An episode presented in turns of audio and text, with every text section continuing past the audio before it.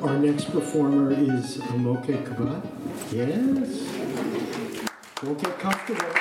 First of all, thank you for this blessing of being in the um, presence of a wonderful woman that I don't know a whole lot about, but I can feel her energy in the room, her family, her community, uh, the solidarity of us working together.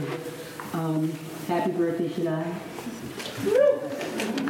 Um, my selection today is called The Garden, and it's a story of a person being displaced from land, from home, from community.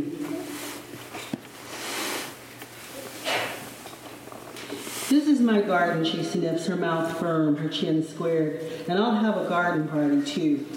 Then she squats down and begins to turn up dirt that turns up more surprises. Bugs. Bugs with countless legs. Bugs with wings.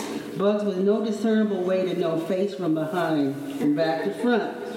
Fat earthworms, pink and moist and twisted from loose chunks of dirt in her hands, and she screams. Jumping to her feet, she stands right into the path of a wasp that was attracted to the pooling waters. She feels its pinching sting on her cheek, and she is running and ducking and swatting. Bees, wasps are not bees. They don't die when, they're, when they sting.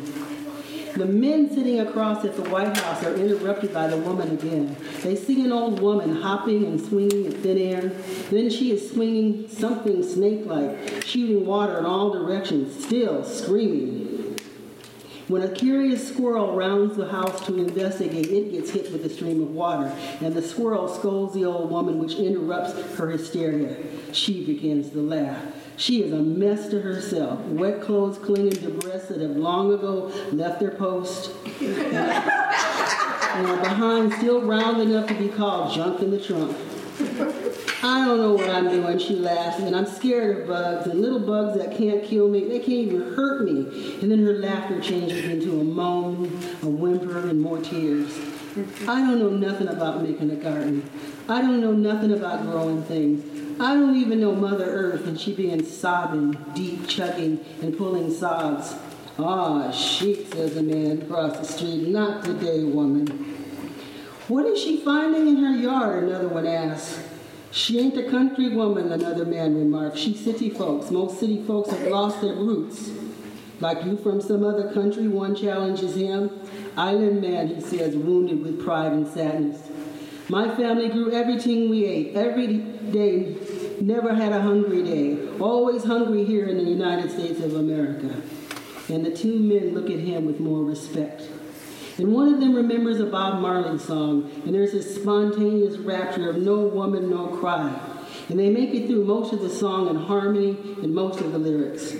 But she does cry. She wants to see something for her labor. She has worked since she was 15 and has little to show for 50 years of working. Thoughts come to her that causes her heart to panic and leap against her ribs.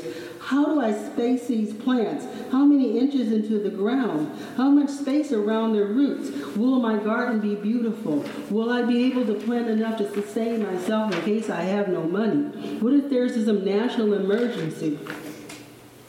I can't work no faster, she announces and lies down on the ground. Child, a mothering voice whispers, all you have to do is dig a hole and plant this and put the plant inside. Cover the roots with dirt and add a little water, and I'll do the rest. What?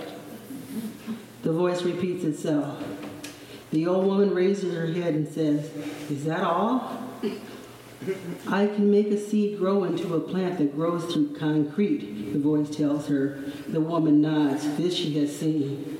But I am ashamed that I don't know how. I'm ashamed that I don't know you. You know me very well. I do? And the mothering voice is amused. Of course you do. You know my cycles as you know your own. You feel me when I am dark or when I am light. You know and feel my changes. You watch my elements.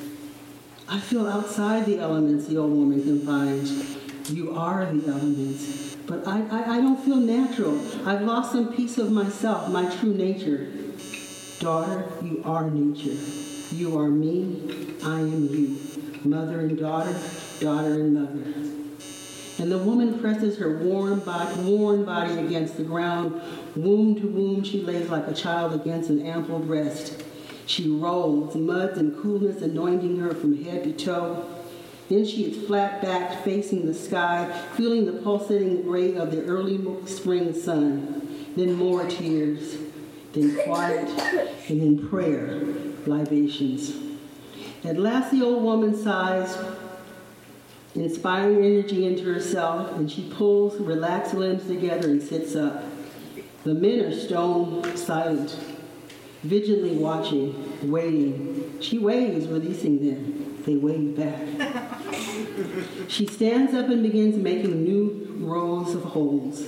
She then scoops the seedling from the pots with tenderness, with overwhelming loving care, and as she works steadily and focused, she can hear the mothering voice hum. She spends the rest of the day working her garden, creating colonies of color and texture with rocks and pebbles. As the sun begins to dim, pulling back its heat, the end of the day of traffic brings her to the attention that her garden is complete.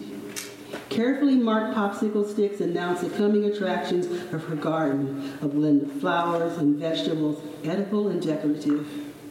Her sense of accomplishments becomes a healthy pride, and she kisses her right hand, index and fingers, and touches the ground. Thank you, Mother Earth, she says.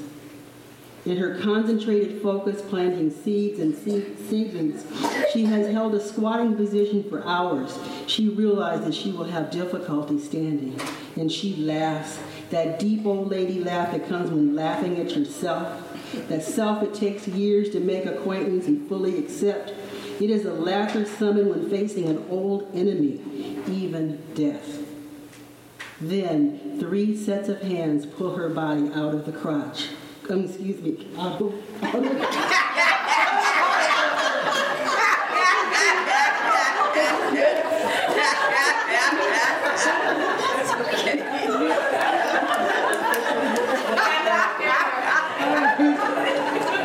three sets of hands pull her out of its crouch.